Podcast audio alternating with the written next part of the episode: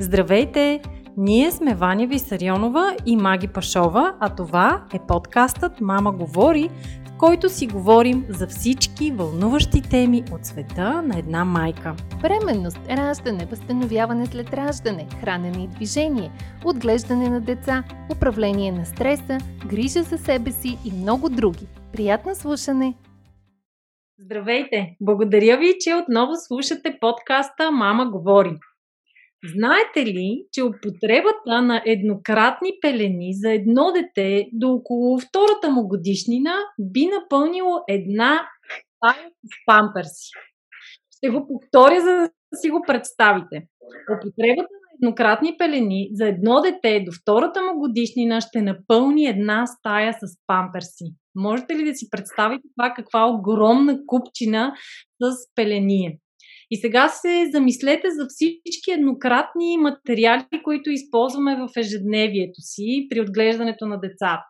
Мокри кърпички, сухи кърпички, подложки за кърмене, клечки за уши, шампуани, кремчета, въобще какво ли още не, за което може да се сетите, пластмасови бутилки и храна, която поръчваме, защото нямаме време да, да готвим. Един куп неща, които без да се замисляме, изхвърляме и отиват на букука. След като миналата седмица си говорихме за почистването на дома и за това как да почистваме по най-природосъобразен начин нашата къща. Тази седмица ще си отговорим за отглеждането на децата и управляване на домакинство без излишни отпадъци и защо въобще е толкова важно да говорим по тази тема с Блашка Димитрова или Благичка, както ще я наричаме. Ще си говорим по темата. Тя е супер готин и енергичен млад човек, която се е посветила на идеята за живот без отпадъци. Създала е първия Zero Waste ресторант в България или ресторант с нулев отпадък. Ресторанта ще разкажа малко повече, защото е а, ресторант с две каузи. От една страна идеята е да готви без отпадък а от друга страна дава шанс на младежи в неравностойно положение да работят в него и се поддържа от хора с увреждания, нещо, което според мен е много, много благородно, благичка и се радвам, че си се захванала с тези готини каузи. А, може да намерите и книгата на Благичка Живот с нулев отпадък и да разберете повече за нея. Освен всичко, Благичка и майка на едно момиченце, което сме сигурни, че вече знае какво е живот с а, нулев отпадък. Здравей, Благичка! Здравейте, здравейте, момичета! Много благодаря за прекрасното представяне и съм изключително щастлива, че темата все повече се засяга. От една страна за, за философията на нулевия отпадък и от друга страна всъщност как в ежедневието това може да бъде приложено, особено когато дойде момента за появата на а, новия член на семейството и всъщност осъзнаеш, че а, тези статистики, с които започнахте за количеството памперси, които са необходими да отгледате едно-две годишно дете, а, нали, те са фрапиращи сами по себе си. Самата мисъл, че оставяме а, толкова отпадък, отглеждайки любимите си същества, а, за, за много хора става все по неприятен момент и искат да намерят решение. И се радвам, че тази тема се засяга. И съм щастлива, че е, днес ще мога да дам немалко примери за това как можеш да отгледаш едно дете без наистина да генерираш така популярните а, памперси, мокри кърпички и всички тези неща, които и, и вие споменахте в, в началото. Защото за щастие отговор и альтернатива на всичко има. А, живеем в такова време, че а, достъпни са много неща а, и за слава Богу и тези альтернативи са все по-достъпни като цена. А, Благичка, здравей и от мен, здравейте на всички, които ни слушате. А, наистина много интересно звучи всичко, което а, казваш, страхотни каузи си се взела. Определено имаме нужда да преосмислим начина си на живота на потребление, следата, която оставяме след нас. А, чисто практично обаче, как би изглеждало това? Да започнем наистина с въпроса за бебетата, за еднократните пелени а, и тяхната альтернатива, многократните. А, наистина ли употребата на многократни пелени намалява значително нашият екоотпечатък? Защото в крайна сметка те също а, са част от производствения цикъл, т.е. при произвеждането им се хъби енергия, а те изискват редовно пране, при което хабим вода, електрическа а, енергия и а, в един момент нали, те също биват изхвърлени. Тоест, а, това не е тотално а, альтернатива, но доколко тя наистина е а, альтернатива, има ли и тя своята обратна страна, а, по какъв начин се отразява пък а, на майките като ангажираност. Изобщо, какви са твоите размисли по този въпрос? Този въпрос, който ми зададе, изисква наистина много, много детайлен отговор и аз ще се опитвам да, ще, ще се опитам да посъкратя така, но да дам наистина съществената информация и, и да дам отговор от гледна точка на нулеви отпада, как изглеждат а, а, използваните ресурси. Аз ще започна с това, че когато забременях и дойде време да раждам Йоана и когато я родих, вече бях две години а, така, плътно следвала философията на нулеви отпадък и от дома бях променила много от, а, много от нещата и начина по който пазарувахме с мъжа ми, изобщо по, по начина по който живеехме. А, и, и когато а, дойде време за, за Йоана, а, до голяма степен се чувствах подготвена. А разбира се, мисълта за многократните пелени, което където и каквото и да търсех, наистина това е отговорът от страна на философията нулевия отпадък. Отговорът на еднократните пелени са, на еднократните памперси са многократните пелени. Така как поговорих с, с моята майка, нали, когато аз съм се родила, те така, така са ме отгледали.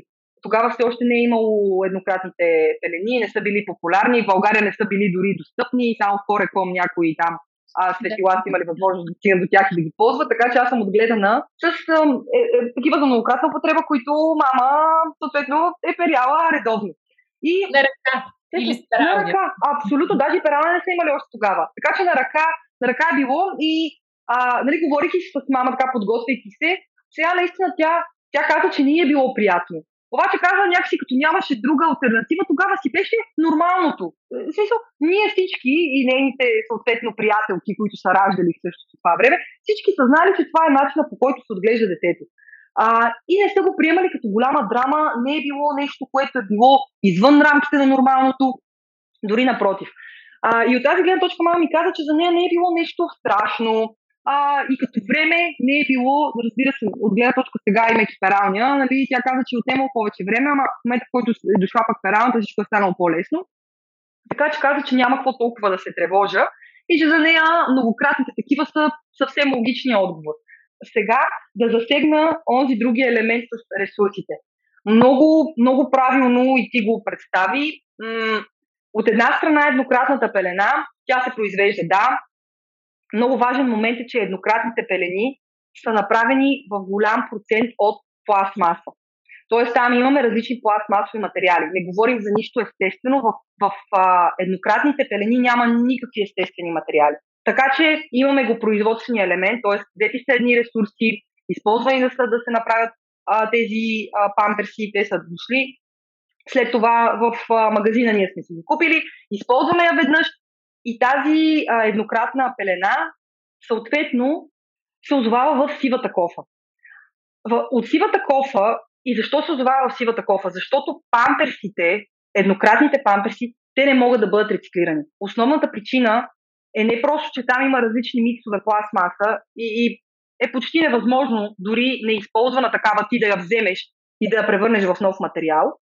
От друга страна, очевидно хвърляш памперса, защото той е бил използван. Върху него има отпадък.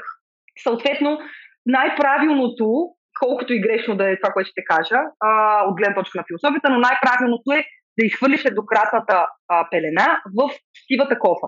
От сивата кофа, тук реалността е видна за всички и мисля, че повечето хора вече го осъзнават, сивата кофа и съответно вашия еднократен, а, е, вашата еднократна пелена се озовава или на сметището, или отива за горене. Сега да погледнем, няма дори да влизам в детайли колко вредно е да горим, как това горене се случва ей тук в съседство на нас. Ти може да не го виждаш очите си, обаче годиша след това. Да не говори за количествата метан, които се отделят във въздуха, докато памперса просто стои в кофата. И от друга страна еднокра... многократните такива. Там отново неизбежно имаме момента на производство. Всеки продукт минава през такъв а, процес, няма как иначе да се озове в ръцете ни. Попадайки вече в, а, в нас, използвайки го и перейки го след това, да, ти използваш вода. И тук е а, тънкия момент, в който да направиш сравнение между едното и другото. Защото си казваш, да, да, ама колко вода ще използвам цялото това време. Не мога сега да изляза с конкретни числа, но ще ви кажа, че аз отгледах Йоана с 15 многократни пелени. За тези две години, защото тя наистина на две години някъде се научи да ходи вече самостоятелно, без да се налага да слагам пелена, с 15 пелени и то защото имах няколко различни размера, докато а, растеше, трябваше да взема още няколко. Сравнението между това и другото, при което ти удряш над 1500, числата, които бихме видяли, ако направим сравнение между, между използването на еднократните и използването на многократните, от гледна точка ресурса, който използвам преди това, но най-вече от гледна точка ефектът след това, трудно може да успорим по какъвто и да е начин смисъла от това да използваме многократните пелени. Просто говорим за едни огромни количества отпада, които остават след, след еднократните и едни а, между 15 и 25 многократни пелени, които нещо много важно, което да кажа. А, вие споменахте в началото, да, те някога се изхвърлят, нали? Не си представите, аз моите ги пазя тук за спомен. А въпреки че аз пазя една част нали, за второто, ако се случи, но понеже многократните са направени само от естествени материали, много трудно да намерите някаква, която не е от памук. Заради това, всъщност, когато ги изхвърляте, те, тук правилният начин за изхвърляне не е в сивата кофа, нали, след като се изправи, това е един памук, който може да се накълца и просто да се разгради в земята. Ако нямате компостер, робите една дупка и го слагате в земята. И често казвам, аз като майка а, на дъщеря, която се роди с атопичен дерматит и всякаквите възможни неща, които можеха да изложат като тя се изприщваше от много малки неща. Ние пропуснахме, ние, тя пропусна момента на това да се обрива цялата. Защото избрах да използвам тези памучни пелени. Да, така малко се разтегнах във времето, но, но за мен беше важно да го обясня, защото когато говоря от името на нулев отпадък, а, на философията, да. а, винаги идва елемента за това при многократното използване колко вода се използва. Защото а, в философията на нулеви отпадък това да преизползваш е много ключов принцип. Това е даже един от основните принципи на философията. А, нали, аз до себе си държа стъклена бутилка, естествено, че мия тази бутилка, но съм си направила математиката и изчисленията и просто съм видяла какъв е ефекта а, и този така нареченият CO2 футпринт, извинете, този футпринт, който, карбан футпринт, който всеки от нас оставя. Наистина числата са в полза на този вид а, потребление, на многократното, имам предвид, на това да избираме многократните, да залагаме на тях. Водата е възобновяем източник, така че не е толкова фатално добре, но ако махнем пелените на страна, то са, както казах, сухи кърпички, мокри кърпички, клечки за уши и какво ли още не. А въобще възможно ли е една майка да, да води, да отгледа дете с нулев отпечатък и може би нулев отпадък и може би да разкажеш малко повече на нашите слушатели какво означава това да, да живеем да. отпадък. Да, мисля, че ще започна с последното, да кажа принципите, за да може да стане още по-ясно това, което бих казала след това. Пет са принципите на философията на нулевия отпадък. Първия, който е най- най-ключовия основополагащ, защото променя начинът ти на мислене, откажи се. Откажи се от нещата, от които нямаш нужда. И тук бих вметнала, наистина поговорете с бабите и майките си, нали, тези от вас, които имате деца, сега ви предстои, те ще ви кажат как е бил живот едно време и може би ще осъзнаете, аз за себе си наистина осъзнах, че много от нещата, които уж ми помагаха да ми е по-лесно ежедневието, всъщност са неща, от които нямам нужда, а, нито физически, нито психически, а пък природата още по-малко. Та откажи се е първия принцип. Втория е намали намали потреблението на всички тези неща, от които имаш нужда. Нали, тук, ако мога да дам много практичен пример на всички слушатели, то би било паста за зъби. И това, което масово виждаме по рекламите, едни а, прекрасни, красиви, с блестящо бели зъби момчета и момичета, вземат четката за зъби, вземат паста за зъби и слагат едно огромно количество върху четката за зъби, даже правят една заврантулка така отгоре, а пък то ти трябва една пета от това количество. И този пример е много, много подходящ.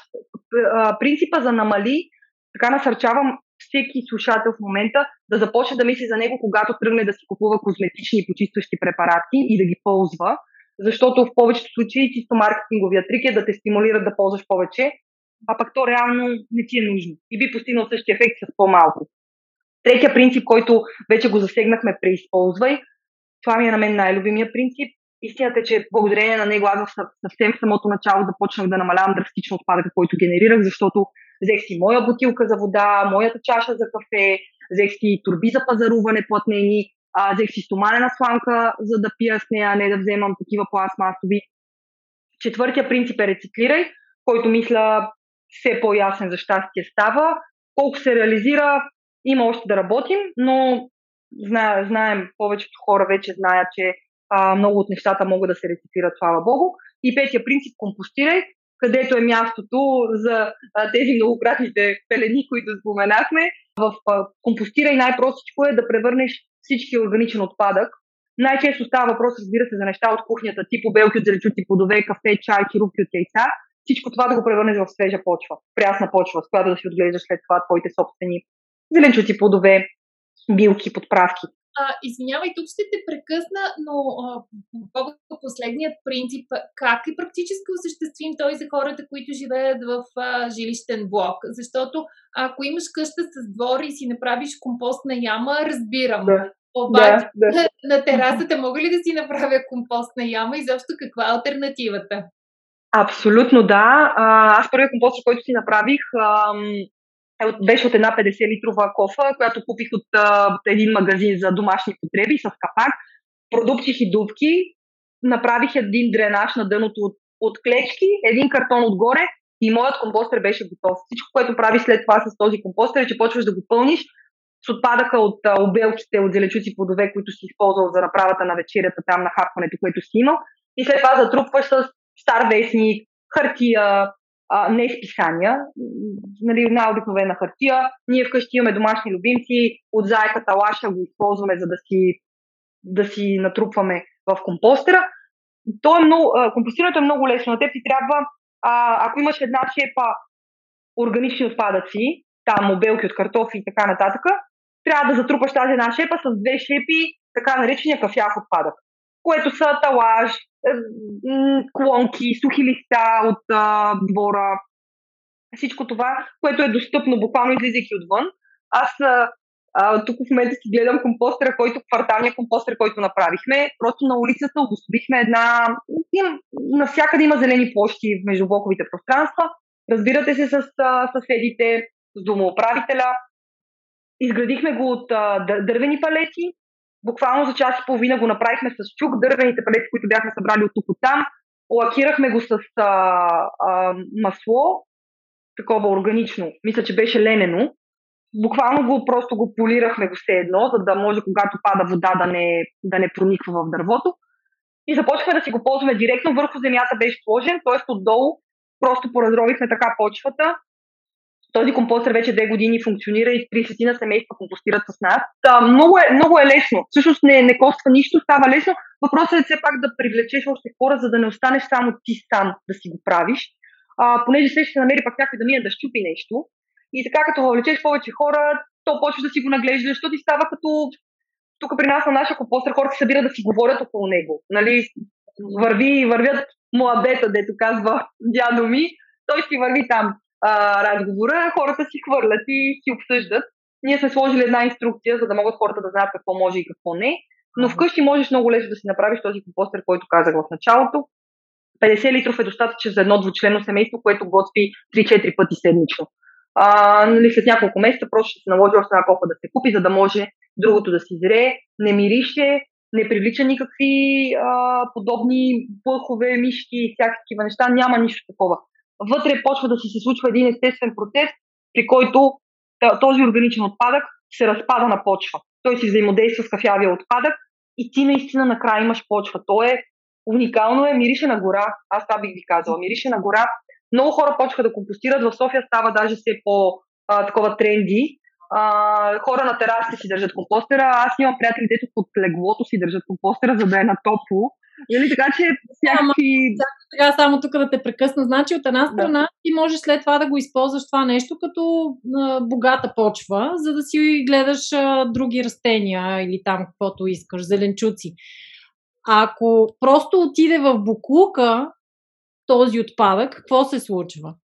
Ако Що... просто отиде в сивата кофа, да. да, много, много, много, много важен въпрос. Храната, хранителният отпадък, който много голям процент от хората по света а, създават, т.е. много хора изхвърлят храна, попадайки в сивата кофа, тази храна започва почти часове след това. Тя започва да отделя метан във въздуха. Там започва да се случва един процес на гниене, който е различен от този в компостера. И вместо да получиш почва, тя просто почва да гние, скапва се и отделя много големи количества метан. Храната в момента, хранителният отпадък, е топ 5 на замърсителите в световен мащаб и лошото качество на въздуха до голяма степен се дължи и на храната, която се изхвърля неправилно. Всъщност единственият начин да изхвърлиш храна е в компостер. Единственият правилен начин. А, много сме тук в България, за съжаление, няма такава култура. В много държави съм виждала, по самите улици има отделна кафява кофа, която е за органичен отпадък човека си слиза, изхвърля си там, след това минават органи на реда от общината, взимат го и си, всяка община си има компостираща система и там се случват нещата. Ние, чули, не дочули, много пъти има да вървим за това. За момента реалистичното решение за мен е а, кооперативите, самите ко... граждани да си се обединят и да си направят на терен, който знаят, че може. Добре, а повечето зеленчуци и плодове, реално, които ядем и приемаме, купуваме, те са предварително обработени с разни химикали това не пречи ли за тяхното разграждане? Знаеме, че бананите са напръскани, кората от лимон, кората от портокал. А реално, нали, в компост за слушателите, които не знаят, това изхвърляме, както ти каза. Обелки от всякакъв вид зеленчуци или плодове, черупки, яйца, нали, и голяма част от, те, реално, от тях реално са преработени и напръскани с химикали. Да, отново много важен въпрос. А, така е, а, не мога да го успоря това попадайки в компостера, а, органичният отпадък, а, той ще се разгради. Въпросът е накрая почвата с какво качество ще бъде. А, така че когато едни зеленчуци плодове са били пръскани и третирани с всякакви нитрати и попадат в компостера, съответно вашата почва накрая няма да бъде най-благо... Да, няма да бъде най-богатата или най-чистата, също може и потенциално дори опасна да стане. И тук даже много добър съвет а, за майките, който веднага ще дам. Изобщо за всички, които ядат плодове и зеленчуци много е лесно и нещо, което аз правя и също започнах да го правя, когато започнах да захранвам дъщеря ми. Всички плодове и зеленчуци, които консумирам, това, което правя с тях, за да, съм, да си гарантирам а, тяхното качество и безопасност, е една много лесна стъпка, един много лесен съвет, който искам да дам. Слагам ги в купа, поръсвам ги с а, сода бикарбонат без алумини. Много важна забележка. Сода бикарбонат без алумини. Поръсвам ги с това, заливам ги с вода, от, ги, не се престаравам, просто ги оттърквам, оставям ги така да постоят замарулите, да речем, защото те са много нитратни, ги оставям по цяла нощ. Други плодове и зеленчуци, в зависимост от това колко нитратни знаете, че са, защото има си цитрусите, примерно са най-нитратни и марулите след това. А другите ги държа по няколко часа и след това ги консумираме. Сода бикарбонат без. Да кажеш, е че ако, ако си купим обикновена сода от магазина, не е окей. Трябва да търсим такава без алуминий. Да.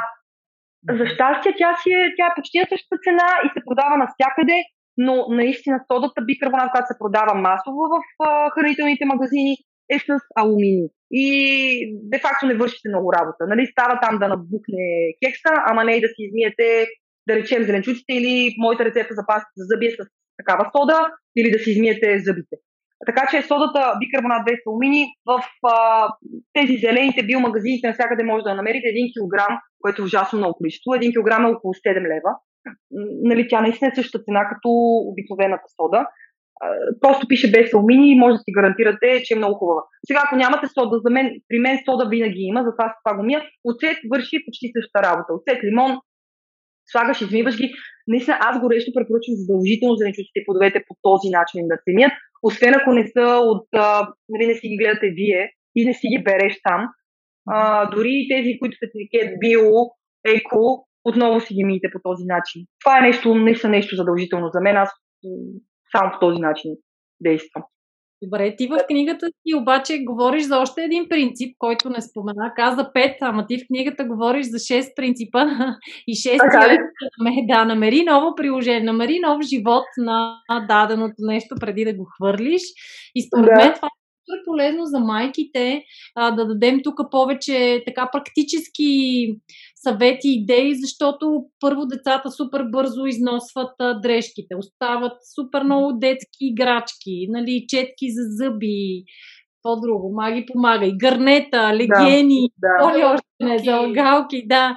А, та, според мен този принцип е супер важен и, и приложим за майките. Да. Давай сега да. идеи. Какво Давам сега а, с нещата, които са годни за носене и потребяване, нали, изключвам четки за зъби, ама да речем а, дрехи, които са омалели, пък виждате, че са окей. Повечето майки минават през този период, купуват куп неща и накрая веднъж детето го е носило и вече не му става. А, аз съм влязла в няколко групи в социалните мрежи, където се случва едно търгуване на дрехи, но истината е, че така а, успявам да дам здрави, хубави, прекрасни дрехи на други майки, които дали нямат възможност, дали просто не желаят да ходят до мола и да пазаруват купища дрехи, да ги, също да ги купят за своите собствени деца. Казвам ви, а, даже Йоанка, такава като си преглежда дрехите, защото я карам веднъж месечно да си преглежда дрехите и да види кое става, кое не. И тя казва, мама, сега ще ги продадеме на някое друго детенце, нали? И истината е, че отнема не, не много време, просто аз ги снимам, качвам ги в групата. Сигурна съм, че много от майките, които ни слушат, ще знаят за това. Ако не са се осмелили още да си качат някоя дрежка на детето, действайте. Аз така и играчки, играчки на, на Йоана успявам да, да ги продам и, и дрехи. А, вече, що се отнася до такива козметични продукти, примерно някой кремче, което му е изтекло срока или четката за зъби. Нали? В никакъв случай не може да дадеш на някой друг. А, за щастие има бамбукови четки за зъби, които са биоразградими и компостируеми за малките. Да. Тоест, те са много мекички, а, тези софт на това ниво, а, съвсем подходящи за малките деца, които спокойно може да намерите отново навсякъде на същата цена като пластмасовите четки за зъби. А, що се отнася наистина до кремчета, подобни неща, които излизат от срок за годност, тук правилният начин за изхвърляне е да се третира като опасен отпадък. По принцип има пунктове, на които можеш да отидеш да изхвърлиш лекарства, а, наистина разни препарати, кортекостероиди, знам, защото за съжаление аз трябваше да използвам такива в самото начало с Йоанка. А, нали, неща, които не можеш да хвърлиш просто в кофата. Не е редно, нищо, че а, масово все още така се прави, но всяка община си има един график, може да отвориш сайта на съответната община и да видиш кога минава камион, който събира опасните отпадъци, или пък да заявиш, че имаш такива. Също въжи, ако имаш електроуреди, които са се развалили, а, което се случва много често. Там пак не го хвърляш просто в. А, или да го сложиш до сивата кофа. Има си графици. Много лесно се проверяват тези неща. В, съответно, пак казвам, в сайтовете на съответните общини може да видиш графиците за изхвърляне на а, електрически уреди на опасните отпадъци. Нещо друго за... Много ми хареса това за даване на нов живот и превръщане в нещо ново. Аз тук много се зарадвам, защото честно ви казвам, бях забравила, че съм говорила за това в книгата, че мина време. А, аз само приписвам малко към третия принцип, този за преизползвай, но конкретни примери, които мога да дам, които са много увлекателни децата си да правиш. Ако си купувате, да речем, прясно мляко в а, а, такава а, пластмасова а, кутия, да. туба, или в тетра, тетра пак точно. Аз горещо ви препоръчвам да не купувате в тетра пак кутии, защото те много трудно се рециклират. Но ако вземате тези прозрачните пластмасовите туби, да, да а, с, а, ние с акрилни боички сядаме двете и правим вази, които после берем цветя и слагаме. А, нали, това не може до безкрай да го правиш, но е хубав начин да бутилка, която си купил, да я вкараш в, да й дадеш живот и да не я хвърлиш. А, по същия начин давам, давам примери за такива масови продукти от българското ежедневие, нали, като пряско мляко. Киселото мляко, например, от кофичките може да си направите моливник. Може да си събирате, да направите за детето да си събираш много фибичките, ако е момиче, или пък някакви джунджурики там, колички, ако е момченце. Просто да си е като нещо за, за съхранение на древни неща. А с разните кутии от, да знам, от яйца, например. А, нали, може да си направите гнезда и да си засадите малки билки в него. Честно казано, примери за превръщане на едно нещо в друго, интернет е залян. Това е, може да ви загуби деня да разглеждате и да скровате и, и да гледате, да се така обогатявате с идеи. Но е много готино, защото а, е много креативно. И често казвам, за децата е нещо, което може да се окаже много ценно. От една страна да му, да му създадеш усещането, че не е редно да хвърля. Аз а, много време отделям на Йоана да, да и показвам, че не, не трябва да отиваме до кофата и да хвърляме. Нали? Сега имаш нещо, което си мислиш, че трябва да го хвърлиш, ама аз едни помисли дали не може да го направиш нещо ново. Така децата а, развиват и креативност, и въображение и израстват с усещането, че не трябва да се хвърля. Защото в философията за нулеви отпадък има едно много хубаво казване. Няма такова нещо като отпадък или всеки отпадък е ресурс. Да. И веднъж, ако почнеш да мислиш така за нещата около себе си, променя ти се начинът по който ти порасваш и като човек, а, дори отношението ти към хората. Нали, това, което в момента виждаме, хора се разделят толкова лесно. Или казваш ми, това вече, тази вече не ми е приятелка, този не ми е приятел, ще си намеря други приятели нали, това отношение е нещо, което не искам да чувам от устата на Йоана. Нали, ти трябва да цениш нещата около себе си. Сега тъпо е да сравнявам човек с опаковка, ама нали, то, то, то наглас е една и съща. Ти като хвърляш всичко, ти не цениш. А и то това се, с времето ще стане още по-сериозно. Докато от друга страна, ако почнеш да му показваш на едно дете, че тези неща са важни, това как се отнасяме към нещата около нас може да е ключово за бъдещето ти, то така ще порасне и няма дори да се налага след време да да говорим за тези проблеми, с които се сблъскваме сега. Просто това ще бъде едно общество, което мисли за отпадъка, защото ние сега на по 30-40 години, нали, сега, сега си говорим за това и се чудим откъде ни е дошло и защо трябва да живеем в този свят сега това става актуално, сега си даваме сметка за ефекта, за последиците, така че дано а, с всяка следваща година да стават повече хората, които го осъзнават и всеки, ако с нещо допринася, а, да намали този екоотпечатък. А, аз обаче искам да те върна към а, въпроса за изхвърлянето, защото наистина звучат прекрасно принципите, а, които ни описа, а, включително и това как да се стремим да намираме нов живот, нова роля на една или друга упаковка, на неща, които вече не можем да използваме по първичната им роля. А, но, но все пак не бихме могли с всичко да постъпваме така, защото ако да кажем от кофичките за кисело мляко си направим един оливник, една а, така вазичка и още нещо, обаче ако това семейство консумира 5-6 кофички кисело мляко в седмицата, дали в един момент дома ни не може да приюти а, всички не, не, неща, на които е вдъхнат нов живот, така че се се налага да стигнем и до изхвърлянето. И тогава каква е ролята на разделното събиране на отпадъци? Кои неща наистина могат да бъдат рециклирани? Как да избираме какво да потребяваме? Защото преди малко спомена, не купувайте тетрапак упаковките. Аз винаги съм си мислила, че по-добре да купя хартиена упаковка, отколкото пластмасова а, а май е обратното. Така ли е? Изобщо каква е разликата между това разделно събиране и нулевия отпечатък? А, разбира се, че е по-добре хартия на предпластмасова да избереш. И тук идват а, няколко мита, които трябва постоянно да се разбиват, защото тетрапак котията ти прилича на хартия, на картона такава. Само, че тетрапак котията има три, три слоя общо. Тя има алуминий, тя има пластмаса и тя има хартията отгоре, която виждаш и още един фенси, такъв бляскав а, слой да ти грабва окото. Затова изключих, затова а, по едно време казах тетрапак кутиите, просто да ги избегнете, защото а, те са много трудни за рециклиране. Не са невъзможни. В България има една фирма по позотворяване на отпадъка, която а, ги рециклира, но като цяло тетрапака са много трудни. Тоест тези, които имат няколко слоя в състава си, трябва да бъдат изключени. Това е моята позиция. Тук също влизат и така популярните уж картонени чашки за кафе, които се по заведенията нали, за изпът биха ви дали в тях, но те, тя да не ти се разпадне този картон, той има един слой пластмаса отново. И това затруднява. А, сигурно, вие сигурно го знаете, подозирам, че вече повечето от, от слушателите ще знаят, че от тази година, 2021 лятото, еднократната пластмаса е забранена официално от Европейския съюз. Тук влизат а, точно тези еднократни пластмаси, които не могат да бъдат рециклирани, но от друга страна са изключително масови. Пластмасовите сламки, пластмасовите а, тънките чиники, в които по, по базари и събори биха ти сложили салатка, кюфтето и кебабчето, а, пластмасовите чашки за кафе. А, много от тези пластмасови еднократни продукти са забранени, защото не могат да бъдат рециклирани. От една страна, защото са много, много тънки.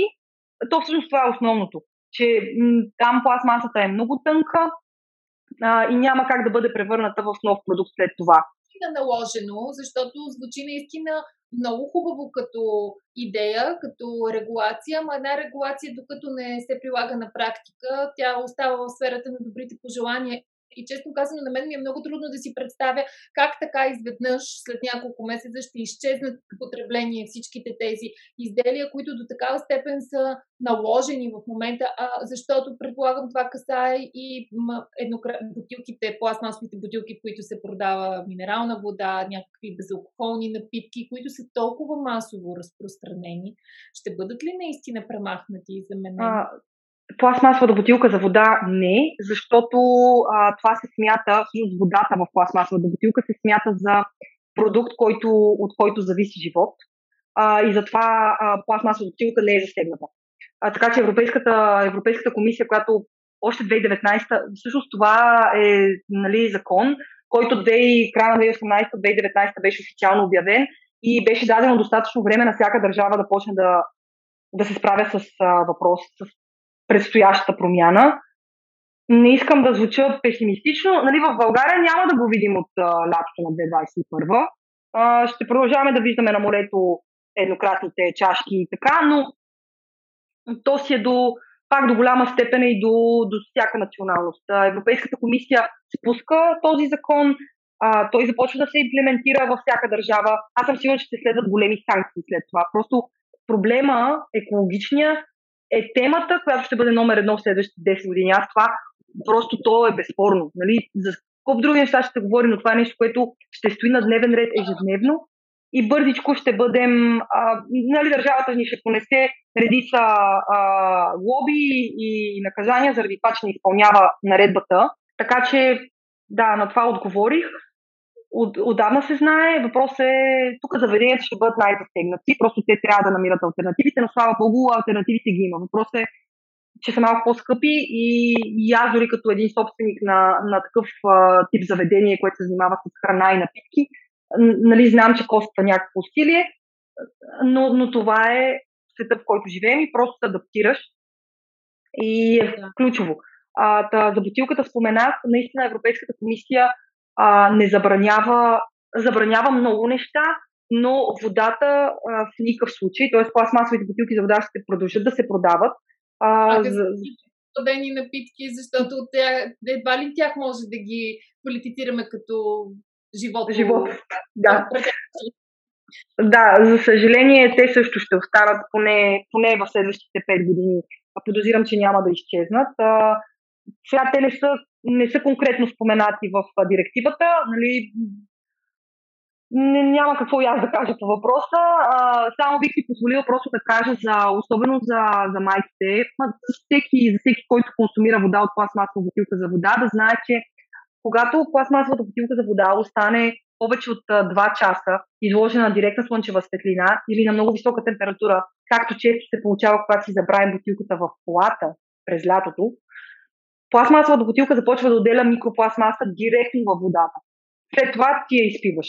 А, и вече е доказано, че почти всеки от нас, особено ние тук в а, Европа, Штатите, имаме а, количество, колкото една кредитна карта, толкова количество пластмаса имаме в телата си и дори има вече директна връзка между зачистелите ракови образования и наличието на пластмаса в телата ни. Така че при всички положения, когато купувате бутилка, в която да съхранявате водата на детето ви и на вас самите, нека бъде алуминиева, стоманена, нека бъде стъклена, не е за дете. Ако залагате на пластмасова, то да бъде такава, която има знак, ама сте го проверили също преди това BPA free. Бисфенол А, който е отровен, да бъде бисфенол А free. Тоест, пластмаса, която използвате, да не е направена от такъв вид пластмаса, който е с дисфенола. Аз, между другото, не отричам пластмасата като цяло, аз съм против еднократната такава. Иначе аз самата в ежедневието използвам много, много, многократни пластмаси, които ми вършат работа за много неща. Питам, Благичка, само за водата. Аз, нали, ние с Маги използваме многократни бутилки. В залата а, при мен идват много клиенти, които си носят. Обаче се чудех откъде си наливаш вода, как си намерила решение. Аз, примерно, използвам в къщи кана с филтър. Обаче този филтър след това, супер, да, този филтър след това рециклира ли се, не се, нали, зачудих се дали по този начин не правя се едно по-голямо зло. Де да знам. А, филтрите, а, филтрите се почти цялата част филтъра може да се рециклира. Има една част, която не става от тези най-масово срещаните, но се рециклира. Аз бих горещо препоръчала да използвате просто активен въглен. То си е естественият начин за филтриране на вода. Продават ги такива черни пръчки, са ти я слагаш във водата и месеци наред минаваш тази пръчка. Тя, тя не овкусява водата, не я прави черна, защото той наистина е една черна пръчка. Активен въглен. Много става все по-популярно. Да наистина слагаш си го в каната, доливаш си вода, доливаш си вода, тя почва да намалява времето. Самата пръчка се смалява и в някакъв момент изчезва и е време за нова такава пръчка. Наистина с една пръчка, която струва 20 ляма да изкараш да прочистиш 5000 литра вода. Нали, това е много голямо количество. За едно yeah. семейство е просто прекрасно. А иначе, тук е място да спомена чешмите на България. Ние, бидейки в България, сме мега късметли, защото цялата ни страна а, се водоснабдява от планината. Аз все още не знам някой, някой град или село, дето да не идва водата от а, планината. А, и при нас водата е с много добро качество. И причината да речем водата, която тече от миската ви да мирише или да има странен цвят, почти на 100% е заради тръбите, а не заради качеството на водата.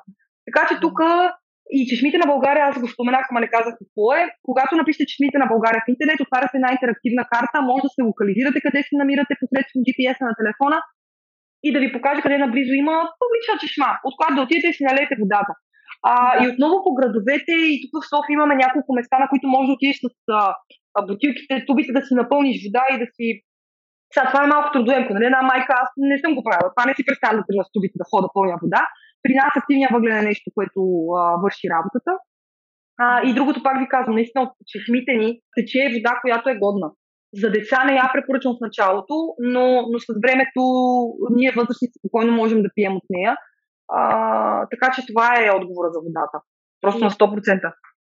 Да, добре, да дадем още малко а, практични съвети ти си писала в твоята книга, примерно, мокрите кърпички и въобще кърпичките еднократните могат да се заменят с а, такива, които са от плат. Тук дори може да влезе в употреба, да кажем, една тениска, която да нарежем и да я, нали, която вече не ни трябва и да я използваме за кърпички, да си носим многократни прибори с нас. А, но, примерно, сега при теб някои майки ще сметнат, че е екстремно, но да кажем, ако отиваш да си купуваш яйца, сирене, мляко, знам, че си носиш твои панички. Да, аз вече много години го правя това. А, преди, преди да кажа за това, наистина няко... всичко, което казвам сега, е нещо, което дали никоя майка да не си представя, че аз ей, те родих Йоана и почнах всичко да правя. А, и също, по същия начин, когато разбрах за философията, не, не беше следващия ден този, в който аз спрях да генерирам отпадък. Нали? То дойде две години по-късно. А, така че всяко от тези неща, които сега давам като съвети, са неща, които аз съм пробвала във времето, проработили са за мен и, и затова ги споделям с, чисто сърце, без много-много да го мисля. Не е нужно и не си представям, че всяка майка нали, почва ей така веднага да прилага всичко, но в нулевия отпадък най-хубавото всъщност е, че това то не е крайна цела. То е един път, който ти си вървиш и е важно да предприемаш стъпки до там, до ти се чувстваш комфортно. А, да, да си майка никак не е лесно и нали, да тръгнеш с посудата да ходиш да купиш мляко и яйца. А, нали, сега да гледайки реално на живота, няма всяка майка да да го прави това и, и не смятам, че е нужно, наистина. За, за мен по-важно е всяка майка да прави малки стъпки. Това е нещо, което помага и на нея самата и, и за това как детето ще израсне. Съвети за, за аз как пазарувам, наистина пазарувам така.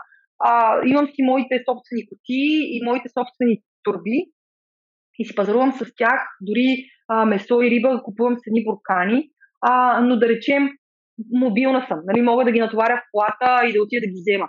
Така беше в началото. Сега вече в квартала знам откъде да си пазарувам насипно. И често казвам и прясното мляко, аз го взимам от лекомат. А, от едно кранче, бутилката пълнят ми, дават ми, прибирам се, изварявам и сме готови. За, понеже сме в условия на пандемия и когато и да го слушат слушателите този подкаст, то сигурно ще в смисъл, следващите 10 години така не ще говорим за тази пандемия най-вероятно и COVID. Е важно да го спомена. В условията, в които живеем сега, ако ти не се чувстваш комфортно с това да, да си с твоите собствени кутии и се притесняваш по някакъв начин, естествено, че не бива да го правиш. И що се отнася до мокрите кърпички, тези дезинфектантите, това е нещо, което по никакъв начин в... не искам да си мислят хората, че аз го отричам. А, ясно е, че изключително е важно хигиената на ръцете ни и на нещата, които пипаме. Така че а, моят съвет е, за съжаление, в книгата това го няма, защото не съм подозирала, че нещо ще се случи, а, но направете си дезинфектант сами. И не дейте купувате мокрите кърпички, защото те не стават за рециклиране, те за нищо не стават. Те просто биват изгорени, защото там отново има биологичен елемент, който е от човешкото тяло и затова е важно да бъдат изгорени. Направете си ваш дезинфектант, вземете си плътнени кърпи, пръскайте и по този начин може да дезинфекцирате много лесно, пак и много по-ефтино нали, откъдето и да го гледаш, много по-ефтино ще излезе да го правиш по този начин. А, но, но в никакъв случай не ги изключвайте тези неща. Аз в книгата давам много-много рецепти. Как да си правите гримове, как да си правите основни почистващи продукти, като паста за зъби, като препарати, а, как да чистите от дома без отпадък. Те са много лесни, много бюджетни решения, които за една майка с дете, което може да развие всякакви алергии, за съжаление, а, това е най-чистото решение, което могат да вземат. Да, е, Благичка, накрая така ми се иска накрая на нашия разговор малко по-провокативен въпрос да ти задам. Сега каза, нали, не купувайте мокри кърпички. А, възможно ли е наистина една майка да спаси света не купувайки тези мокри кърпички или не купувайки пликчета, турбички, при положение, че те вече са произведени. Смисъл, все едно, ако не го купа, аз ще го купи маги. И, и те, ако вече са произведени, така или иначе ще попаднат под някаква форма в околна среда. Тоест, ако иска една майка наистина да спаси света, а не е ли по-добре да се борим точно за а, европейски и национални регулации, които да разрешат този проблем? Отговорът, отговорът на най-първия си въпрос е сигурна съм, че една майка може да спаси света. Аз наистина вярвам това, просто като жена го вярвам. Сега, малко по-навътре във въпроса, всяка, всеки човек, всяка жена, всяка майка, всеки мъж, баща трябва да намери неговия начин да променя към по-добро. Че скоро бяха избори. Нали, за някои хора това би било посредством политики и директиви. Аз силно вярвам, че това е начина, но още по-силно вярвам, че начина е посредством така, така известния неправителствен сектор и неправителствени организации, или най-простичко казано, през всеки от нас. Не е нужно а, аз да тръгна да променям целия свят. Нужно е аз да се опитаме и тук в блока, в който живея, да променя. Защото в съседния блок има друга майка. Тя ще го свърши там. И ако насякъде ги имат тия единици, дето я вършат тая работа, той света ще се промени. Нали, тя, тя се усеща, даже в наистина в духа на изборите вчера, усеща се, че на някъде тръгват нещата. И сигурно след още два-три избора, които направим по урбите, ще, ще дойде промяната, за която жадуваме много, много от нас, хората.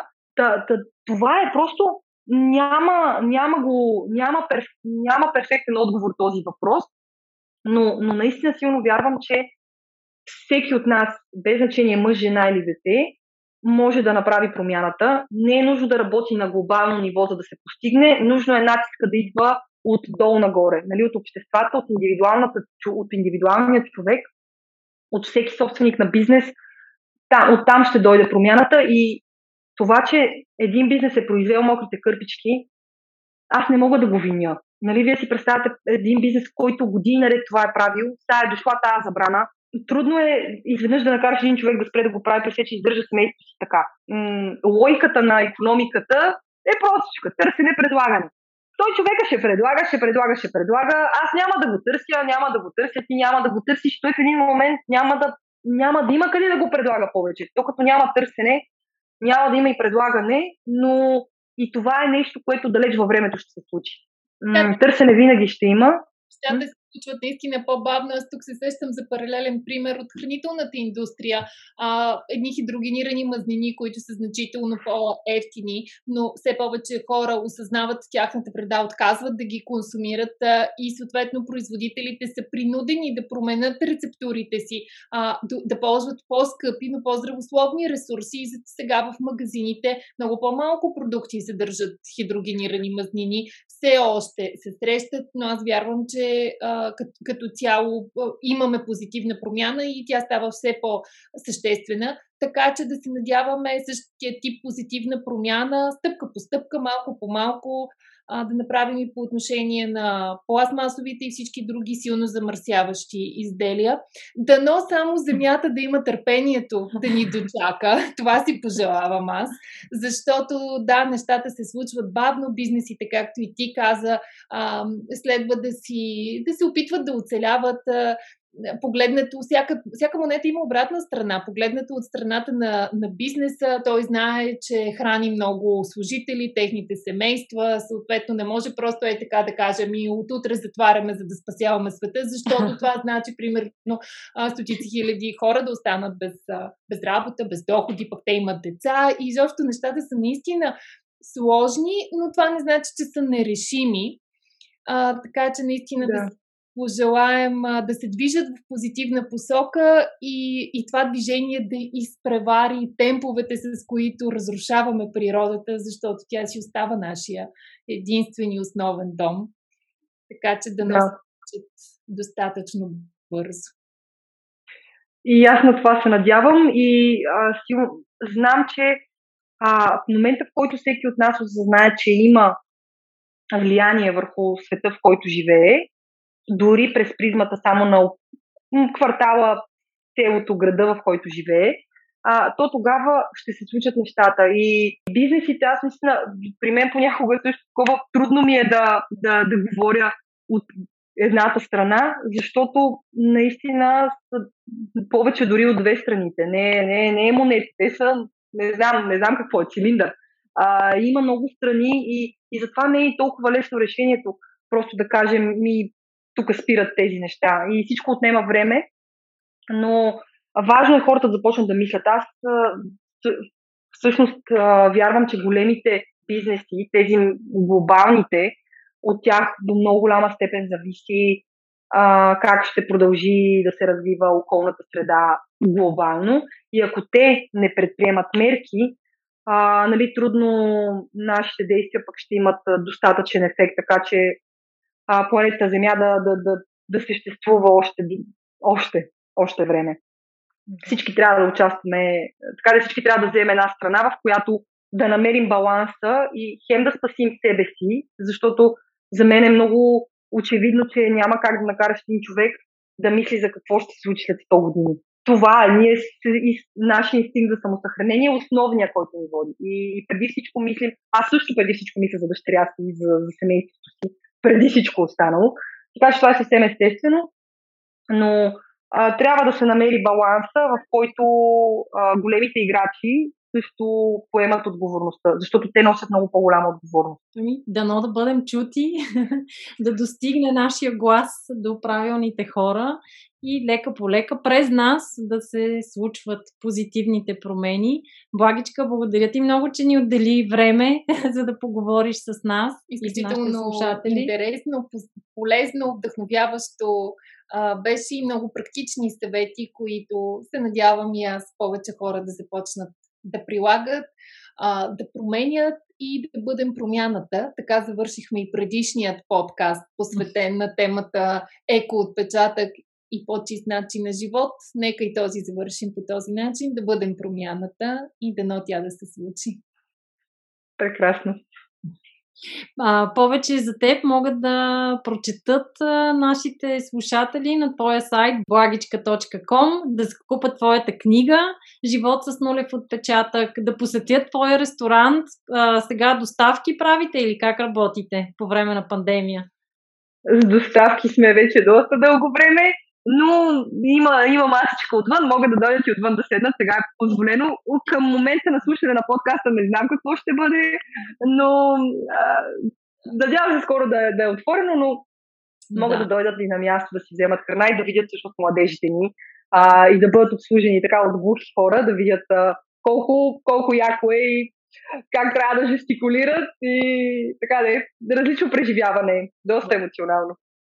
Супер, добре, благодаря ти още един път. Благодаря ви и на вас, че ни слушахте. Не забравяйте да харесате този подкаст, да го коментирате, да го споделите с ваши приятели и ни очаквайте отново следващата сряда. Информацията, която предоставяме в подкаста Мама говори е с информационен характер и не бива да служи и да се приема като медицинска диагноза, нито да заменя индивидуалната медицинска оценка и наблюдение. Преди да решите да се доверите на нас или други източници, свързани с диастазата, моля консултирайте се с вашия лекар и или хирург. За повече информация посетете нашата веб страница mamasum.bg и се включете в нашите онлайн програми. Програмата Не на диастазата за ефективно и дългосрочно възстановяване след раждане, програмата Мама ще съм за бъдещи майки и програмата Мама презарежда за всички преуморени майки. Очакваме ви онлайн!